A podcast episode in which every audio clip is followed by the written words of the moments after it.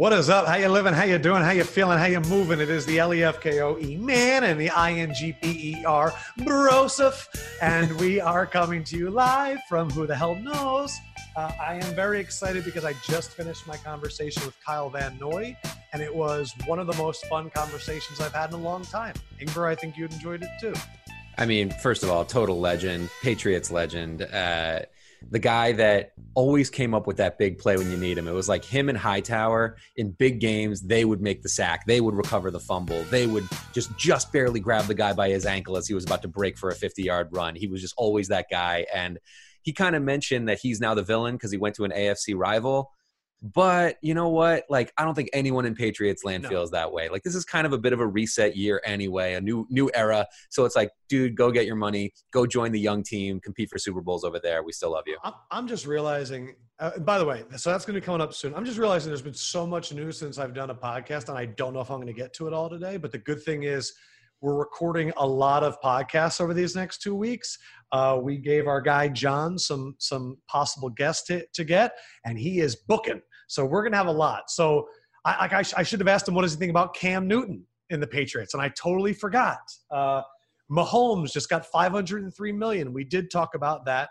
Um, and I we are going to talk about DeSean Jackson, everything that's happening there. But because Cam just popped into my head, are you over the moon? Are you still wanting this to be Jarrett Stidham's team? Where are you, Mr. Patriot? You know, uh, I have been. I know you you started eating that Stidham hype. Well, how can you not? He's your guy. He's when Tom Brady leaves, Jarrett Stidham's at the top of the depth chart. What are you going to say? Like, I'm not watching the Patriots this year. You're going to talk yourself into Jarrett Stidham, and he's like a former fourth round pick. He was getting some of that Russell Wilson third round pick vibe of like this guy's really spinning it. Oh, he's really taking over the locker room. People in the huddle love him. So what am I going to not believe the hype and just right. think like, oh, he's going to stink? Like, what what's the fun in being a fan in that?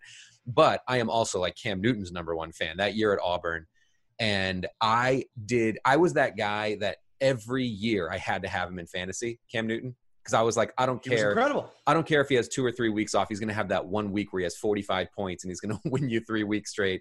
I love Cam Newton. I would take him over running backs. I would take him over the top wide receivers. I just needed Cam Newton on my team every single year. I would trade everybody to get him. Uh, so I am a huge Cam Newton fan. You never know what an athletic guy is going to look like that, you know, after a couple of years. Uh, going through various injuries. I feel like there's been some muddled reports of exactly what injuries he has or doesn't have. I know that he hoping- had a little bit of a Lisfranc, uh, which some people are worried about the mobility. He had the shoulder right. surgery, which is definitely big. Um, I, I just know this. I'm in a number of group chats, and when that happened, they all were going, "It's still going to be Stidham. Cam is washed," and I thought I was taking crazy pills because I'm sitting here looking at a guy that had shoulder surgery. So last year we knew it was going to be tough to recover. This was the injury free window for Cam. This was going to be the fully healthy Cam.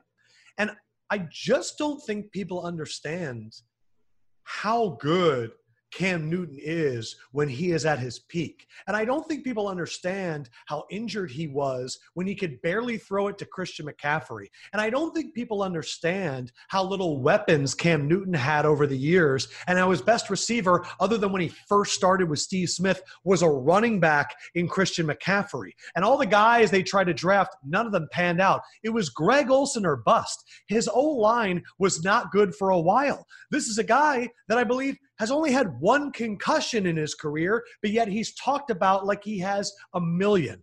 Cam Newton had no offensive coordinator help that I thought was warranted other than the very beginning.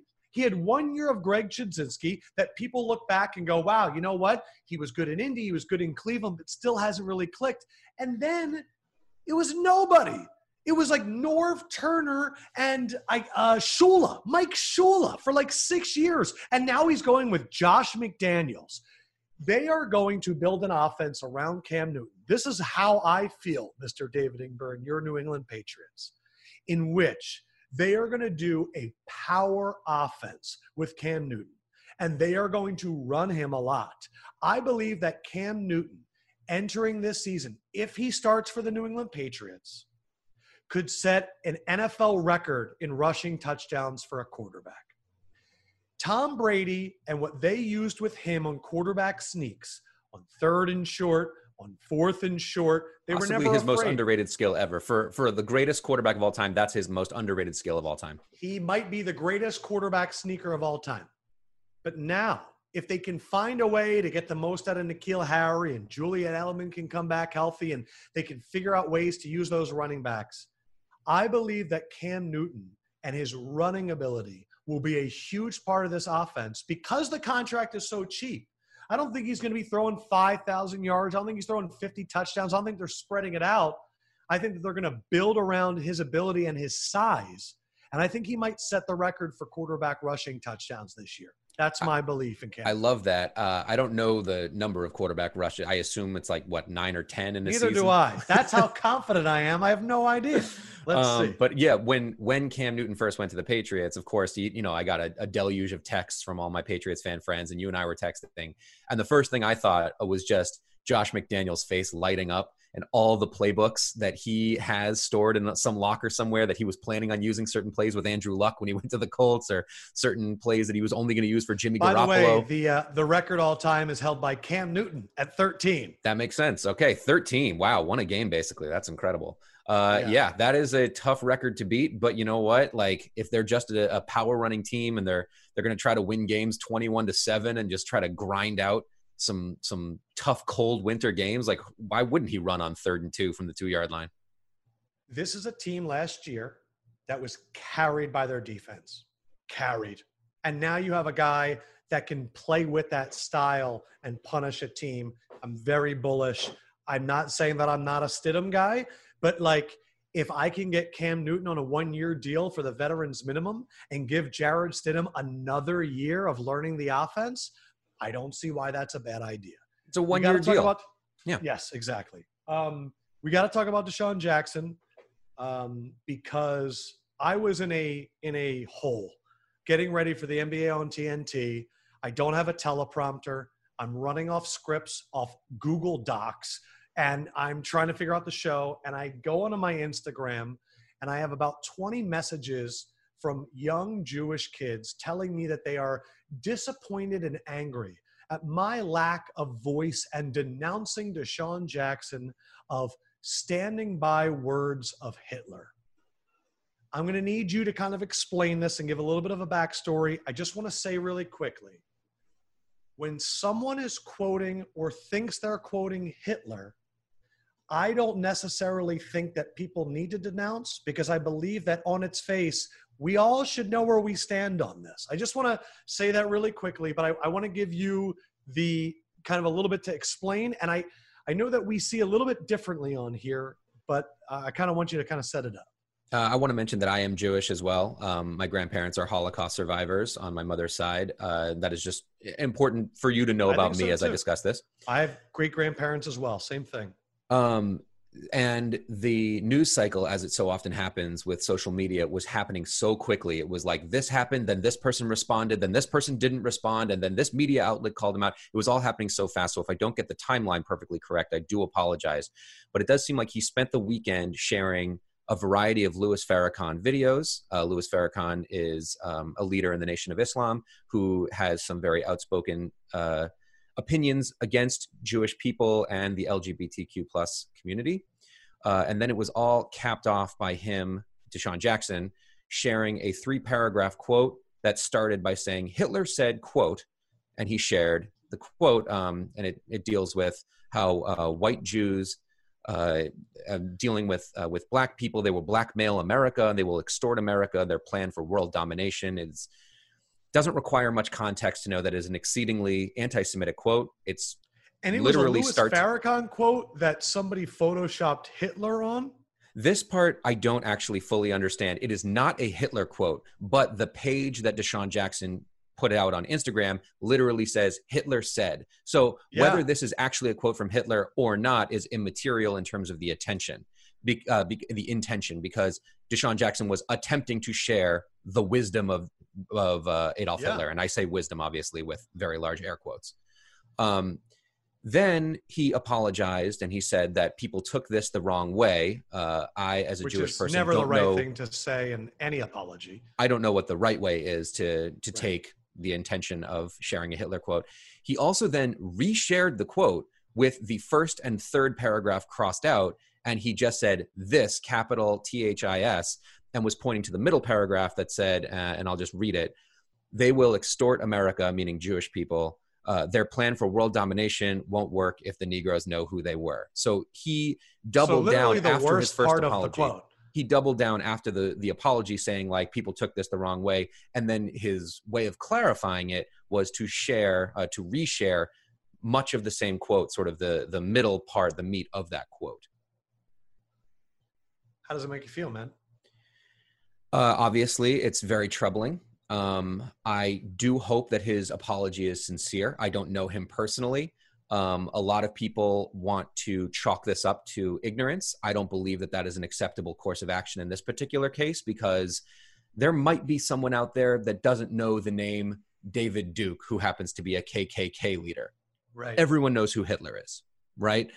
It, it is it is unacceptable in today's society to feign ignorance about who Hitler was, what he represented and what he represents in today's society, and not just to Jews, but he also um, was he had his uh, his war path yeah. against the LGBT plus community, uh, uh, it, it, it, the the list goes on and on um, of who Hitler targeted, but I think it is very synonymous with the name Hitler and everything that he represents, synonymous with his hatred of Jews and anti-Semitism in general. And we I don't were, feel we've like been texting about this all morning, and I thought one of your most salient points was everyone saying, "Well, the Eagles gave Riley Cooper an extension after he said the N word, so there's a precedent." And I thought what you said, which was great, was why do we keep using that as a precedent? Why don't we just change history? Stop using hate speech as a way of allowing other hate speech to happen. I thought that was a great point. Well, I just, yeah, some people have said, like, hey, this very team, the Eagles, they kept Riley Cooper on after he did an unimaginably racist thing. Well, just because they made that call that I thought was wrong at the time and continue to think is wrong, I don't know why that's a precedent to mean that uh, that they have to keep someone on after doing something very or vaguely racist. Yes. Um, now, again, I'm not here to tell the Eagles who they should or shouldn't have on their team. I simply think that more than an apology is necessary. I think years and years of education and action and positive social change are warranted here. Uh, and I also believe that it seemed like the media did a great job of calling out DeSean Jackson, and it didn't feel like many of the players, uh, his teammates, uh, people around the league other coaches, unless I missed them. I'm sure there was a few in there, but no, it was I, not. I want you to know that literally two minutes ago, I just got hit up by a very prominent reporter that asked me what my opinion is of why players are remaining silent right now. And that's so, right. And that that's and, that's the part that troubled me because uh, the comparable situation in very very recent events is Drew Brees' Drew Brees. comments about Colin Kaepernick's uh, protests and I thought it was very heartening to see that everyone from around the league, white players, black players, everyone was denouncing what Drew Brees said. And Drew Brees had to rethink everything he thought about it. And he's now, as you mentioned on your podcast, Lefkoe, a, an, a, an agent for positive change. I did not see that same level of response, not even close to what DeSean Jackson said. Now I understand. Yeah, the, the most that, prominent voice I've seen is Steven Jackson coming out and saying DeSean Jackson's right, which is to Steven me Steven Jackson, not Stephen A. Jackson, right? Stephen yeah, A. Stephen Smith. Okay, I'm sorry. Yeah, I, the NBA. I, I, thought I misheard uh, you. Yeah. Okay. So I, I just want to kind of talk about this from a macro level. One, I am publicly denouncing it. Okay, like I, I, I just there are some things that to me are so blatant that that I don't think it's necessary to come out and be like that was wrong. It's so blatantly wrong that I don't think so. Number two, I feel the same way about this that I do about Drew Brees you have just put a lot of work on your plate because Drew Brees can never go back and stand behind the flag now and talk about, oh, well, this is what I'm talking about. I don't want to talk about racial issues. My grandmama's calling me. I wonder if it's about DeSean Jackson. Could um, be. But the thing with DeSean Jackson now is he needs to get in the community. I know that he's already met with a rabbi in the Philadelphia area. It's a little bit like we were talking about in text where you were saying about Michael Vick and how he had to go around and, and, and talk about that and do community service. When you use your platform to spread hateful messages or misinformation, there now has to be work to be done. And that has to happen. As a Philadelphia Eagles fan and as a, a Jewish person, there was an, an article that uh, I did share on social. I think it was Ben Natan of Bleeding Green Nation that I thought was um, thoughtful and and it allowed for room for growth, which was and I agreed with him. I don't think this was done maliciously. I believe that this was done ignorantly. And I understand what you're saying, where like, how could you be ignorant to what Hitler is? I. Th- I know that no amount of hurt in anyone can allow them to go and spew hate speech about anybody else. I believe that the NFL needs to come out and needs to say something here. And I believe that Jeffrey Lurie, the owner of the Eagles, who is Jewish, the general manager, Howie Roseman, who is Jewish, I believe that they're going to come out and say more about this. But I, I, I I'm always trying to think of instead of canceling somebody, instead of cutting somebody and letting it go into obscurity and being like, well, that takes care of that. I believe now it's, hey, DeSean, the work starts now. You need to get out there and, and explain your ignorance and own up to it and work to fixing it. And I, I know that that you're a little bit more on the there's no excuse for this, but I, I want people to, to, to learn. I just, I don't really just want to banish people, even when they say something that I think is disgusting and hateful. Um, I also think uh, everyone has their line of what is a cuttable offense. Um, when well, Aaron Hernandez was brought up on charges of murder, he was cut from the New England Patriots immediately. That was a line for the Patriots. And this is obviously not nearly as bad as murder, but it is a line for many, many people. And I think everyone has the opportunity in a in a in a free economy and a free country to decide what is the line, what is the thing that is too far that you should no longer be employed by your current employer. Um, I don't know if it requires a half year suspension or a one year suspension. That's for other people to decide. I just think that like cancel culture, as you're right, I think cancel culture can often tip too far. I think most people would agree with that. Uh, and I don't think cancel culture coming for DeSean Jackson in this particular case is wildly inappropriate. But I think everyone has the opportunity to decide for themselves what is too far in terms of uh, how you can act, how you can act on social media very publicly. He put this out intentionally and publicly. He said, yeah. "I'm standing by this" twice after apologizing. Um, that if that if that for you is not the line, uh, then I think I encourage everyone to do a little introspection and figure out what is the line. What what could he have said that would have been too far for you? I unfortunately missed 75% of that because the audio stopped coming into my AirPods. But I I I agree with you, and I think uh, this is me just kind of speaking to the 33 percent, being very candid. I am going to sit down with this because it it really is like right in my wheelhouse, like Judaism and the Eagles and like a guy that I've interviewed now twice because I, am going to do what you just said. I need to sit down with this and figure out what my line is because what I see a lot is when when things start to get crazy, I try and take a step back and I kind of go, how could this have happened? How could somebody have done this? And I want to see it from their perspective. Um, but but I will say that the silence is deafening, and that if if we as an NFL league and as sports fans are going to rally behind um, what has been happening in terms of social justice messages for the black community. And I have come out here, and my first thing that I put out, David, was about how I went to the Holocaust Museum and I noticed that the silence is what allows hate speech to turn into hateful actions and and could turn into something that became the holocaust. And then when i see speech come out about jewish people and i don't see any black people stepping forward there is a part of me that it, it just makes me sad. And i just want to say this to my audience i just I haven't had enough time to really sit with it. Really, the, the most conversation I've had is with with you, Ingber, like throughout the day. And I um I, I appreciate you because um you're you've always been someone that when you believe something, you're not just going to kowtow to the to the masses, to the mob. That is what you believe, and I. It's something that I really need to think about because I don't believe that it was done maliciously. At the same point, there's no space for it. And it it really can hurt a lot of people. And and you know, my fear is that there's going to be a large part of the black community that's going to go, well, hold on a second, Jews. What is this whole thing going on? And my fiance grew up in Queens. The two people, the two groups of people in that community, black people and Jewish people.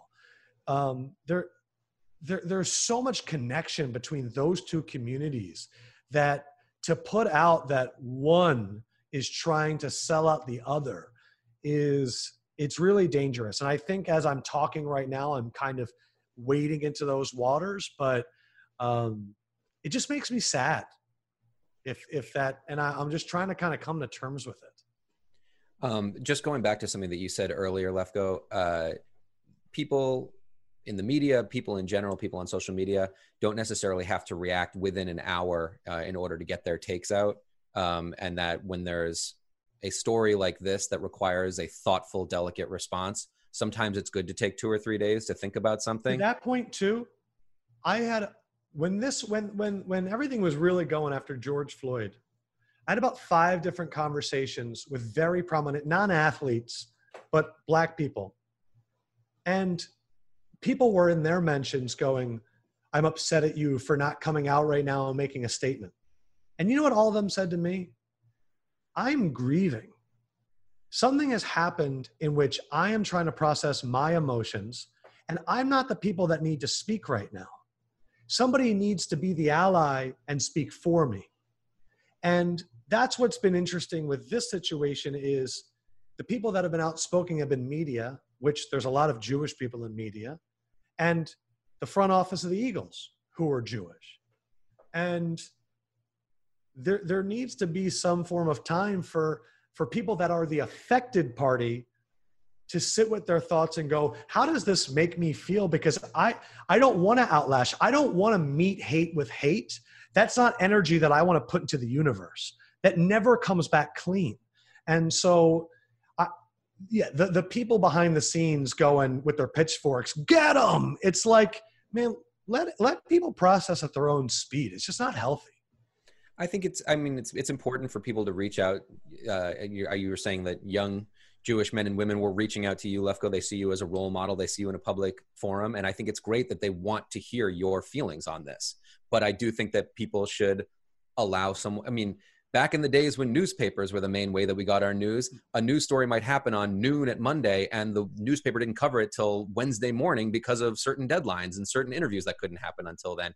It's only a very recent journalistic thing that you have to get your opinions out within minutes or it you know somehow it doesn't count because it wasn't in the first wave of trending so uh, if, if if you felt like someone like Lefkoe who's very i know you're very outspoken about many many issues if you felt like he hadn't spoken up it might just be because he's formulating his thoughts and i think that more and more writers and journalists um, should be allowed to do that uh, this is a conversation that I do not believe is going to end with this podcast. I think it's something that we're going to monitor over the next few weeks. We'll see what happens with the situation on the team, but also will there be growth?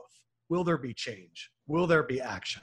I think that's that, that's what we've been asking from everybody over these next few weeks, and uh, we're going to do a little bit more processing. I I appreciate you uh, being so honest. I appreciate you kind of sharing, and I, I to everybody out there, I kind of dropped this on David the last minute. I was like, "Hey, I need you on the podcast," so thank you very much. Thanks for having me on. Um, now let's do something more fun, which is Kyle Van Noy. Uh, I love you guys. Ingber, let's get your final message in now. For David Ingber. Well, you mentioned Dwyane Wade as your buddy. Always feel free to lean on your buddies because they'll lean on you back. I love that. All right, guys. Here's the interview. Enjoy. You know, when you text and DM with somebody for a while, you really hope that you can have a real conversation. And that's what we're going to get right now. A dude that went from, I don't know what he's doing in the NFL to, holy crap, he has two Super Bowl rings and now he's living in Miami. Kyle frickin' Van Noy. Uh, dude, I, I was so happy to see your rise, and it's so good to talk to you in person, man. How you? Thank feeling? you, man. I appreciate. it. I've been following you for a while, and you know, first I want to say congrats to you and wifey. That's that's amazing. I um, appreciate um, I've been following you for a while and love what you're doing. Love that you know, we're kind of on the same growth path right now. Uh, you're yeah. moving up, I'm moving up. We're doing kind of things similar. So, you know, I, I want to just say congrats to all your success. You're killing it. The fact that you can equate my success to two Super Bowl rings is very humbling, and I appreciate that very much. Yeah.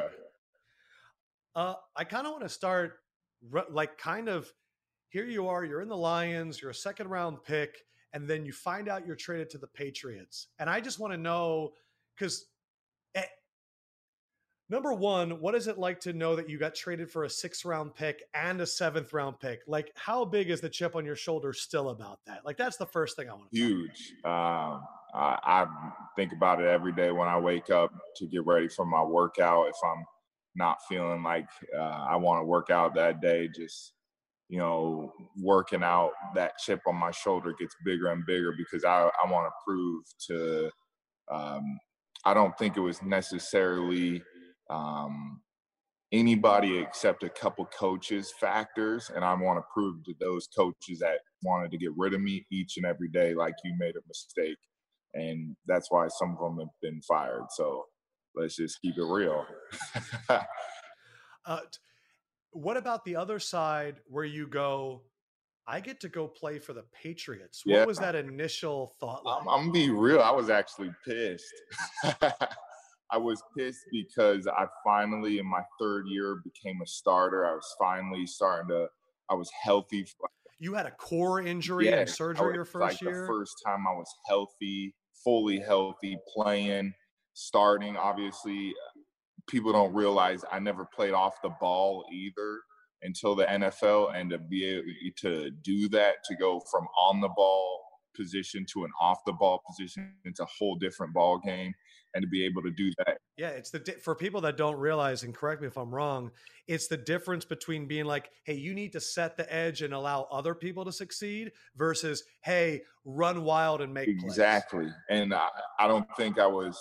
I was my third year. I finally felt comfortable with it, and my progression was finally from in my standard was happening. I don't think it was happening fast enough, but from the positions I was put in to where I had coaches come to me to my face tell me we don't know where to put you to then mm. finally get a chance to like okay like i'm i have an opportunity i'm you know making the most of it to then getting traded i was kind of pissed like man i wanted that uh, hero story that struggled and then got back on his feet and stayed with a um, an organization his whole career i kind of wanted that um, history for myself but don't matter, don't care. My history is different. I'm glad it happened. Um, I'm really blessed it happened. I loved my time in New England. It was great. I have a lot of great memories, but now sometimes the hero has to turn into a villain. So now I'm the villain. I don't I don't think you are. Because I will get into that later because I think um, I want to hear about how special of a man Brian Flores is because I know that that's a huge reason. Um, but I, I when I was working with Simms, he would talk about how when he was the, the low level guy there, he would pick people up from the airport and he would drive them to the facility and they'd go meet with Bill. And to know that you had coaches in Detroit look at you and go, We don't know what to do with you. And then to go meet with Bill, who has an idea for everybody. Yeah. What was that first meeting like? What was that plan that he laid out for That's you? That's awesome. You actually gave me chills thinking about it because I didn't even have a meeting with him. I literally landed at one o'clock on the Tuesday night, woke up 5:30, 5 o'clock the next day for my um, my physical to make sure the trade went through, and then finally it passed. So I was able to put my pads on, get my pads on, and go out to practice like I was a normal guy. Had been there for ten years, you know, and nobody really told me what was going on. It was like get in line and let's go. And then it wasn't until on the field he's twir- you know he does his little twirling with he twirls his uh, whistle around he's like yeah. hey van Noy, come here real quick and it was during like a punt team so it was in the middle of practice he hadn't said nothing to me no one's really said anything to me and he's like he's like, you know, Van Noy, I always get my guys. And, you know, at first I'm like, what the hell, you know? But later, like when I saw the whole bigger picture and where I was positioning and what I was doing, I was like, hot damn, like this dude is like I've said multiple times, he's not playing checkers, he's playing chess. And it's really impressive. He's playing like 3D oh, chess yeah. with like three he, different he is thinking five steps ahead of people and it's really impressive. How long did it take for you to see what he saw? Ooh, not until probably my second season there. I would say in 16 it was still a learning curve for me, but in 17 when I was I obviously they gave me the green dot at sometimes during the 16 season, but then to go through a full off season with them and see how the entire com- complexity of the system worked, it was like a whole different ball game. And now I was like, okay, now I get it. What do you like? I've always said that the thing that Bill and his philosophy, what I appreciate is he really loves strong corners because he knows that if if I can get one on one, it frees me up to get really creative underneath. But it's also he knows exactly what an offense wants to do, and he he says, "I'm going to take that away and beat me with the other people." And the thing is, is I I want every other team to operate that nah. way. I just don't know if they're capable. And I was wondering if you could shed light on that. I think it comes down to like, I think coaches, other places have won in different ways. So their ego is like, I want to, this also works. So I want to go against the grain. Um, but for me, I feel like with how offenses are working nowadays, you can't have one one defense, this is it, this is what you're going to get every play, unless you have, for example, um, what the Jacksonville Jaguars uh, of 17. Oh yeah, you're just you're stacked with like the most incredible athletes. E- exactly, and that, that that only happens once every maybe five years. I mean, the time before that was the Seahawks. So like that doesn't it doesn't happen that very much to where you can just be okay with one. I feel like it, you have to have a, a interchangeable door. You can't. You you gotta make Andy Reid like you saying that thing. He gonna pick he, him and Mahomes are gonna um, pick you apart. So you have to be able to adapt and that's the one thing that I love what Miami's doing. We have multiple sets. We have really strong corners. We have good up front seven's going to be amazing. I'm I'm really excited about the group we have. We're young. I mean, I'm the second oldest on the team, which is crazy. I'm 29, so um, it, it, I'm excited. Being around these young guys have has brought me a whole different fuel to this off season and working out with the guys. I'm really excited about it. So. I mean, I mean Byron Jones and Xavier Howard. Ooh-wee. I mean, I don't know if it gets better. Yeah, I, you know, I X Man, he's a beast, and Byron Jones, he's a freak athlete. You know, you can't find many of those. You know, you, you might see how they're hyped, but I don't know athleticism. You're gonna see many dudes like that. So, when did you know in New England that Brian Flores was special? Um, I think the it was pretty soon the control he had with the guys on the team as far as the relationships he had and the respect factor when he spoke people listened um, being able to joke and be serious at the same time it really i think in 18 everyone saw a glimpse of that with our defense and you know we it, t- it was a long process because we were doing a lot of things differently that year than previous year, years, and we got way more aggressive, and that was a learning curve there because with Matty P, it was a little more conservative. So for us, like that was an adjustment to do, and he did a great job of like, you know, we're gonna keep working on this, we're gonna keep working on this, and you saw that the entire year. He he didn't flinch, and neither did Bill, and you know, we ended up going on a run to the Super Bowl. We beat your best friends um, Kansas City. I know how much you love Travis Kelce and Pat Mahomes, boy, but we had, we had to beat them, and um, yeah, that was that was 18 this year. You know, last year it obviously was different. Flores to me is the first defensive disciple of Belichick that I've believed in from the start. Um, and do I think Patricia can make it work in Detroit? I'm sure he can make it work. But my belief about the head coaches that I truly believe in are the guys day in and day out live what they preach. Because I think that you guys are always looking at them. And if they waver, then you're going to question some stuff too. Like Belichick never yep. wavers. Andy Reid is the same guy. No. And everything that I've watched and read about Brian Flores, the dude would fight a defensive lineman if he needed I, to. Like there's no there's no punk. I know. Me and him have gotten into it. what was the most fiery time? What was that? What was that moment? I don't know if I'm going to get in trouble for this. Um, I think it was.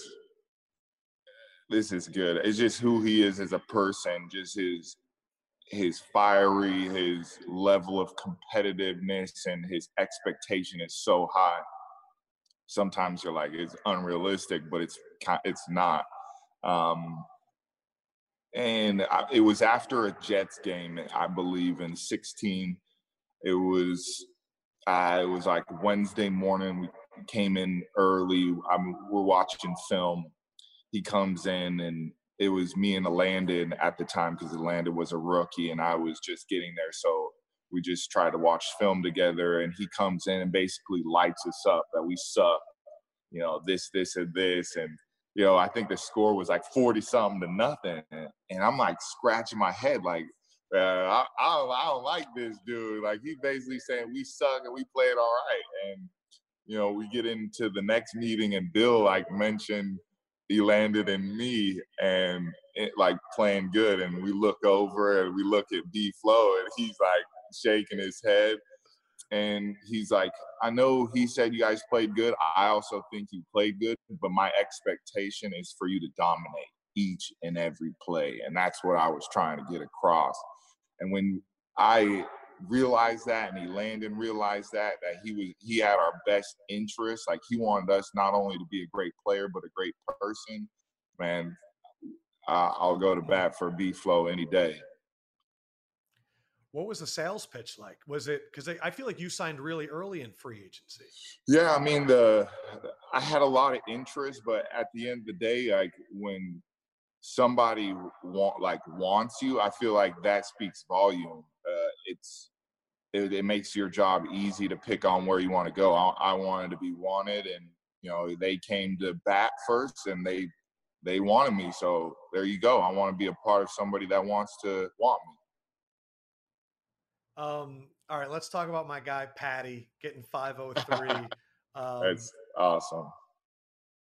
It it is awesome, and I, it's funny because when when guys sign contracts like that, there's the initial reaction of "Wow, that's a lot of money," and then some people want to question whether or not he's worth yeah. it. With Pat, I feel like the sentiment's been opposite. I feel like people are like, he could have gotten more. Yes. And and it's I, I think so too. It's interesting.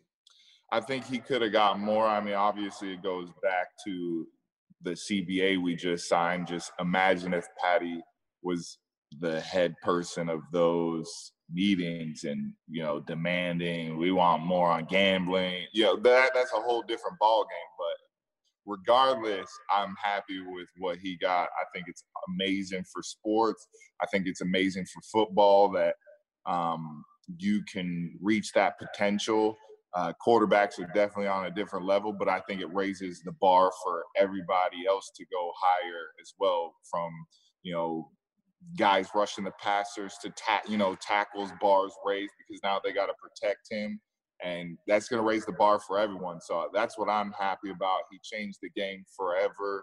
Um, I'm happy for him, but I still like playing the Chiefs, and I got to hit him. So I love that. And yeah. now you got all you got you to have all these kids nowadays doing these hip drills like Dak and you know get it. yeah. so I'm I'm happy. What's what's, what's crazy to me about Pat though is he's really the first quarterback in which I talk to every position and they go, "Oh no, he's the best." Yeah. It's like definitive. Yeah. I mean, he is right now. He, the thing is, is I have a rival. Like I've had a rival for, with against them for the last four years. So like for me, it's hard. It's hard to you know to say like I want like as out, of, out of respect, yes, but like competition, I'm gonna say hell no. I love that. I love that. I really yeah. do.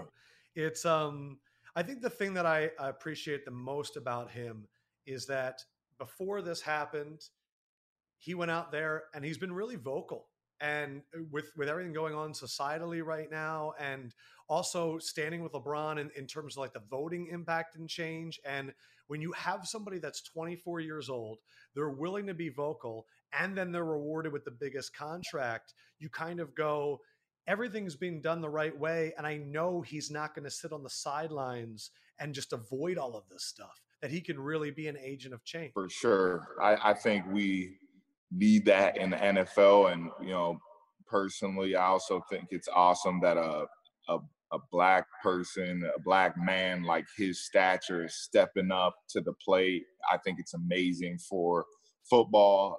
I'm glad they picked him as the next golden child. Like I, I think it's awesome. What kind of a relationship? Because now Fitz has been around so many young quarterbacks from and and, and he's played so long now what kind of mentorship do you think he can provide? I think he's because they're yeah. similar in stature and they both have wheels. I think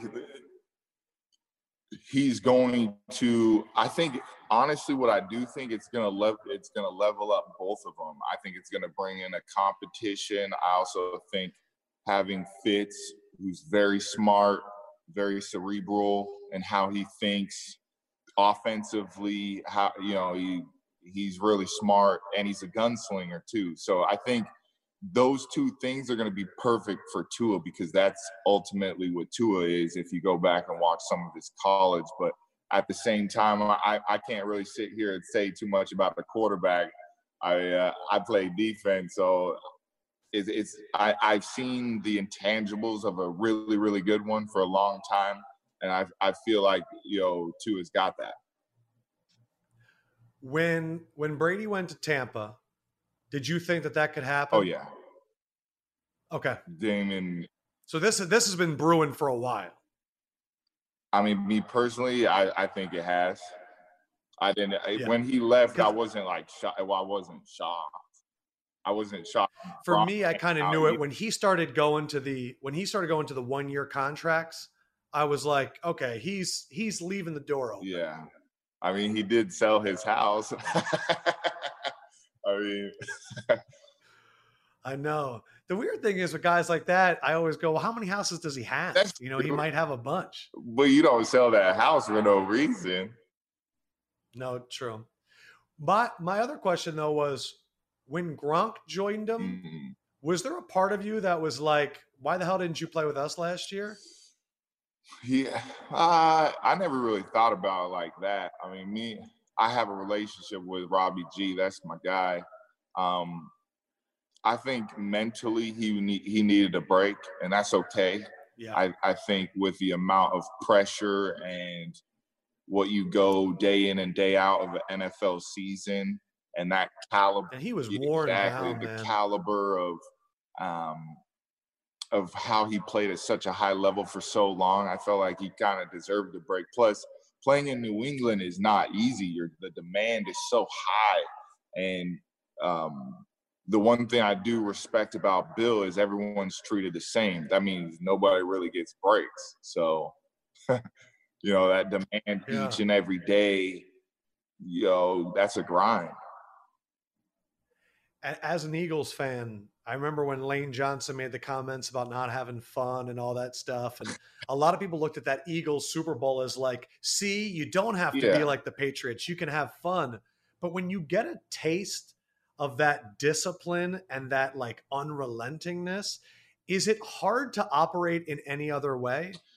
Mm, I think there's a happy medium, to be honest. I think okay. everyone sees the Sunday, the discipline, but you come, you know, you come and hang out, hang around that group or hung around us at those times. I don't think you would ever, you'd be like, oh, you, these yeah. these guys are just like any other team. If anything, we're closer yeah. because we can joke around, we can have fun behind closed doors. But then when that when that eye in the sky is watching, it's business, and you know we're all about it. And now uh, do I that wanna, down here. I kind of want to talk about uh, what you were saying about poly because I think that there is a fraternity and it's growing, and the the the positions are changing. We're starting to get you know quarterbacks are starting to get more frequent, um, but the, the pride that you guys have as a group uh, I feel like because especially I'm looking at Tua and I'm seeing I'm reading about how he broke all like Mariota's records and it was like this really big deal. Um, how proud are you just of, of, of how far you guys are, are coming and, and, and how big deal you guys are becoming? Yeah. awesome. It get, that gave me chills thinking about all the family members that have worked so hard to get where some of it takes village to raise some of us. It definitely took a village to raise me, and I give all those my family members the credit. They did a tremendous job of not only me but siblings and other people that I know that are in the NFL.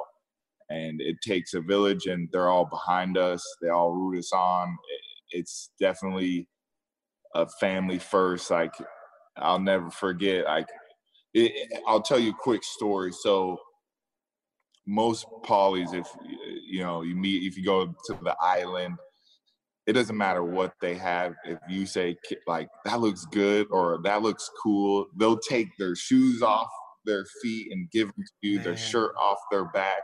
And you know, last last year we kind of had the boogeyman movement thing, and we went to one of the one of uh, I forget where we were at, and I saw. So that was Polly, and they're like, "Oh, that was a cool shirt," and I took it off and gave it to him, and he was like, "He's like, he's like, you, you're, you're definitely Polly." And so, like, to me, that that's what that's it's all about. It's so fun to be able to do that and relate to people that are doing that for others and be a part of this culture. It's a blessing. Um, yeah, that boogeyman. It was, it was so. I felt bad because I love Sam. I really do, and I, I think that oh.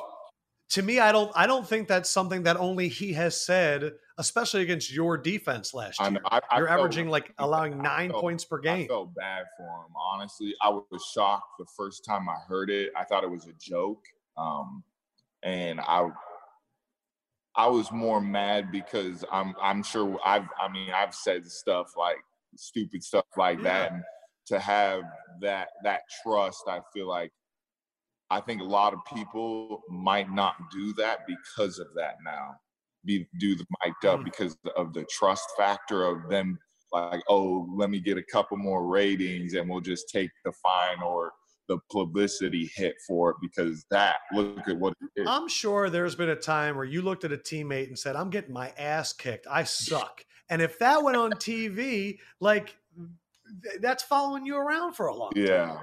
Yeah. Or just saying stuff to refs or saying stuff to other players on different teams. I mean, you go on. People are like, you're not a role model. when when you're on a defense like you were last year and you're creating such confusion and fear and and doubt in an opponent and there's still like two quarters left to play oh, is it just like you're at a buffet and you're like you're getting a sack and you're getting a pick? Like what is it like to be on such a dominant unit that that you're really instilling fear in the other team? I think what was so fun about it is the preparation in each and every week that we had and guys really being in tune. I mean we had all at that time last year, all of us, the core group. I mean, I, I don't like there. I'm I'm gonna be going against them, but the fact that you have two dudes in the secondary that have played a decade together, like that doesn't happen. So to have that with the disguise and what we were doing up front with guys that have played anywhere from five years to four years together to know what they're doing is pretty remarkable. And you know, I just want to take what I learned there from those guys and try to bring it down here and then put our own mix to it because um, this is going to be a whole different culture than what up there is. Like, oh. it's amazing what B Flow has installed with the young guys. They're so hungry. Their preparation is amazing so far. I'm, I'm it gets me so excited for the season, man. I'm, I'm really excited. This is going to be a good one. I got, I got to meet uh, Chase Winovich at the Super I'm Bowl, sorry. and now I'm thinking about. I'm sorry. I just think about you guys in a room and him being like, KVN, that's wild. This is crazy, bro. Like I was like, I was like, I literally asked him, man, I go, what part of California are you from? And he's like, no, man, Iowa. Or I forget where he's from. Or, uh, yeah, yeah, Pennsylvania. And I was like, where is this coming from? yeah, can you imagine him, me and uh, him, Jamie Collins, and Hightower in there dealing with them? Uh, you're sitting there as like the wise yeah, one, we, and he's like, "What?" We kept on saying whose brother it was. nah, that's, that's your so brother. Funny. Nah, that's your brother. Man, uh, there's just so many guys. Like, you know what? Let's get. Let, I'm sure that you have a lot of love for this dude.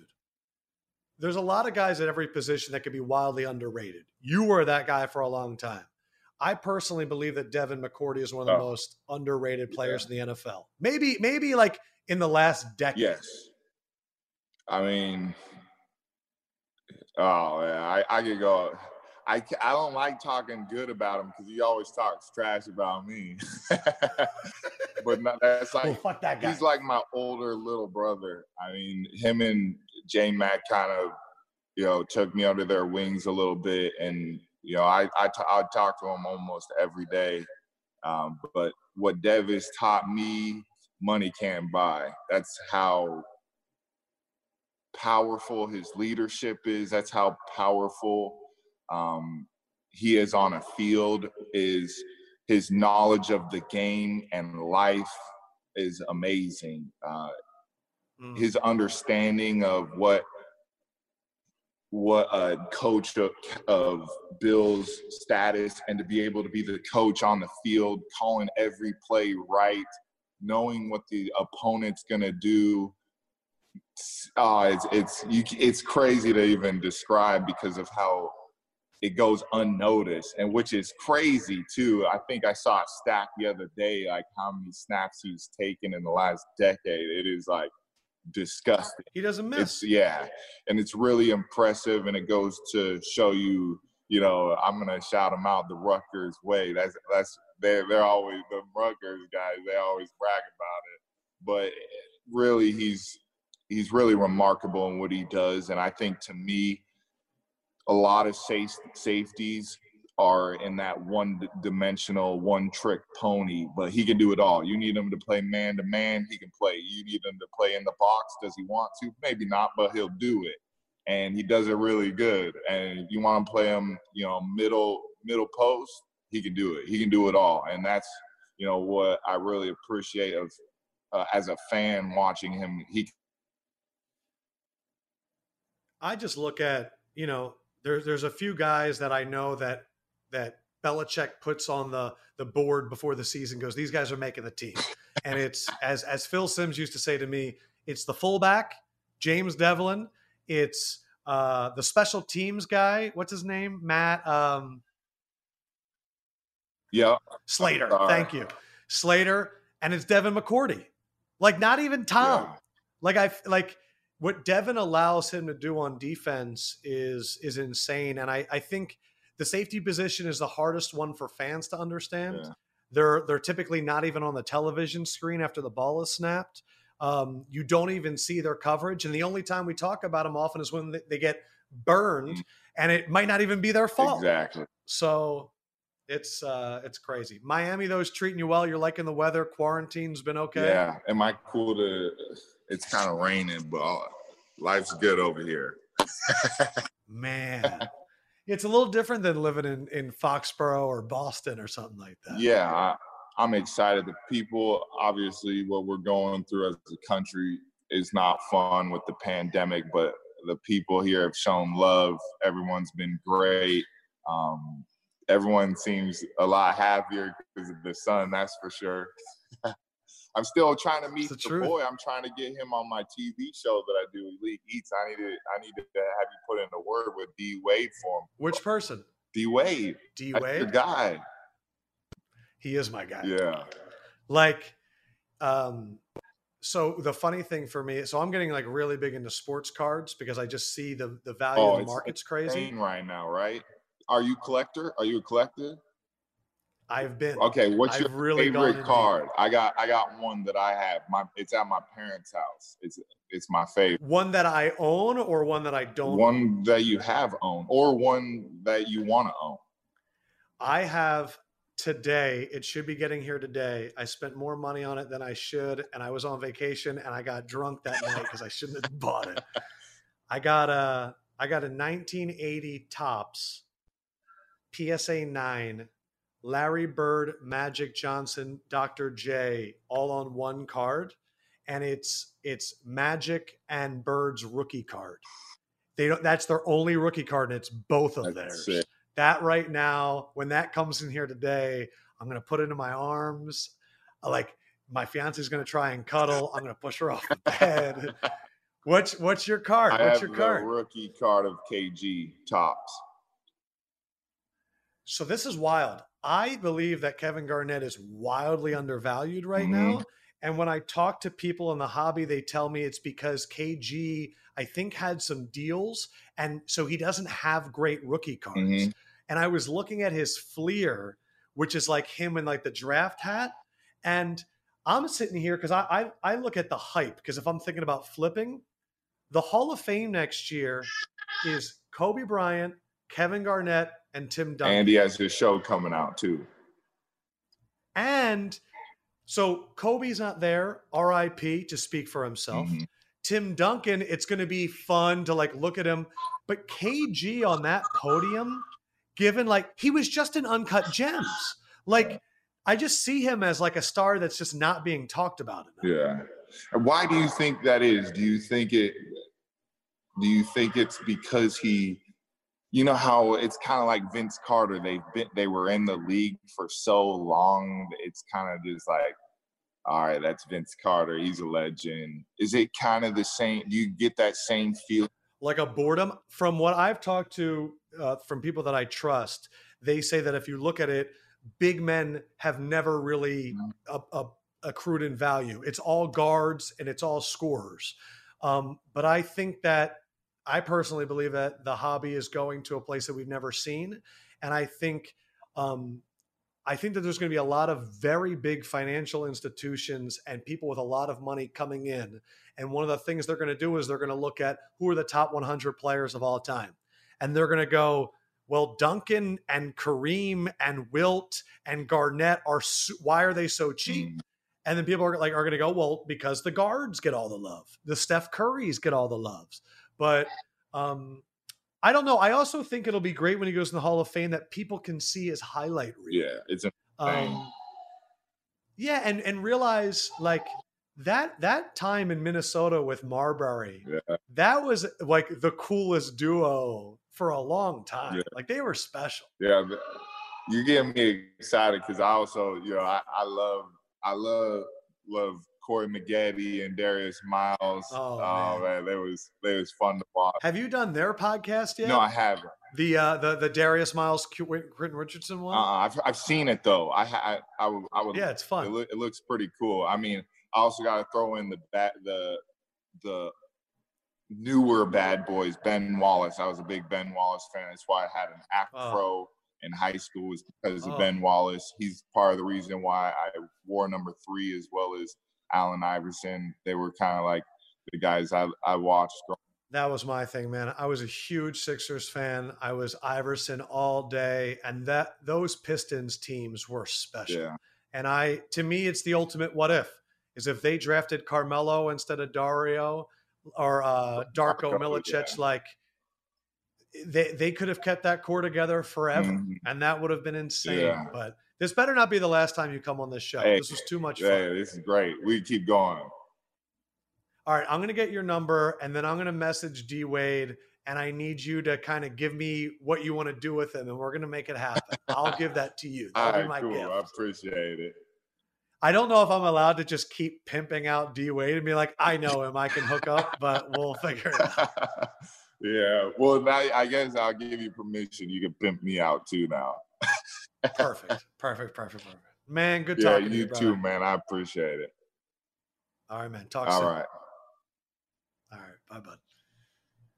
Man. What a what a legend. Kyle Van Noy. You know, there's there there's times where you get punched right in the face with a compliment when a podcast starts, where where you look at a guy that coins the term boogeymen and is like Pro Bowl and winning Super Bowls, and they say they're watching your career, and he knows that I'm engaged. Like, uh, I don't know. I I'm still not getting used to this 33%. Shit is crazy. Uh, thank you to David Ingber for joining us in the beginning and filling in there uh, for Matt Slater. Obviously, a huge thank you to Kyle Van Noy. I appreciate you guys. I love you guys. Holla, holla, holla. I will, I don't know. I'm still flustered. I will talk to you guys later. Appreciate you guys commenting about NBA on TNT. Uh, it's been a lot of fun. All right. Talk to you later. Peace.